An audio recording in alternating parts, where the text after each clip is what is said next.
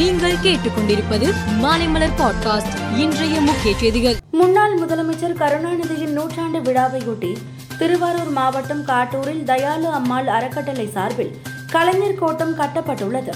தேர் போன்ற வடிவில் ஏழாயிரம் சதுர அடி பரப்பளவில் பிரம்மாண்டமாக அமைக்கப்பட்டுள்ள கலைஞர் கோட்டத்தை முதலமைச்சர் மு ஸ்டாலின் திறந்து வைத்தார். இந்த நிகழ்ச்சியில் பீகார் துணை முதல் மந்திரி தேஜஸ்வி யாதவ் பங்கேற்றார். ஓட்டுக்கு பணம் கொடுக்கும் வேட்பாளர் தேர்தலில் நிற்பதற்கு பத்து ஆண்டுகள் தடை என்ற உத்தரவை தேர்தல் ஆணையம் பிறப்பித்தால் அனைவரும் பயப்படுவார்கள்.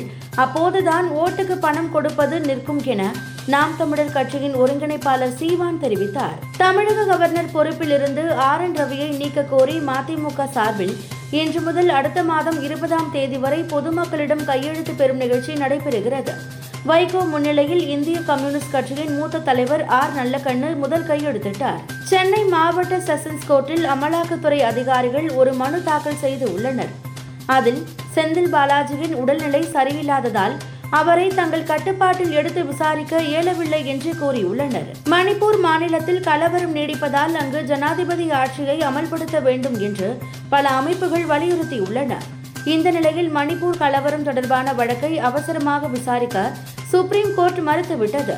இந்த வழக்கு ஜூலை மூன்றாம் தேதி விசாரணைக்கு வருகிறது. அசாமில் கனமழை பெய்து வருவதால் கடும் வெள்ளப்பெருக்கு ஏற்பட்டு உள்ளது பல்வேறு இடங்களில் சாலைகள் பாலங்கள் வெள்ளத்தில் அடித்து செல்லப்பட்டுள்ளன.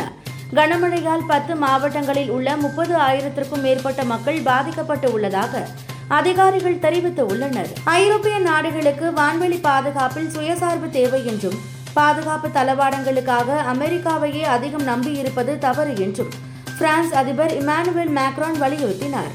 மேலும் செய்திகளுக்கு மாலைமலர் பாட்காஸ்டை பாருங்கள்.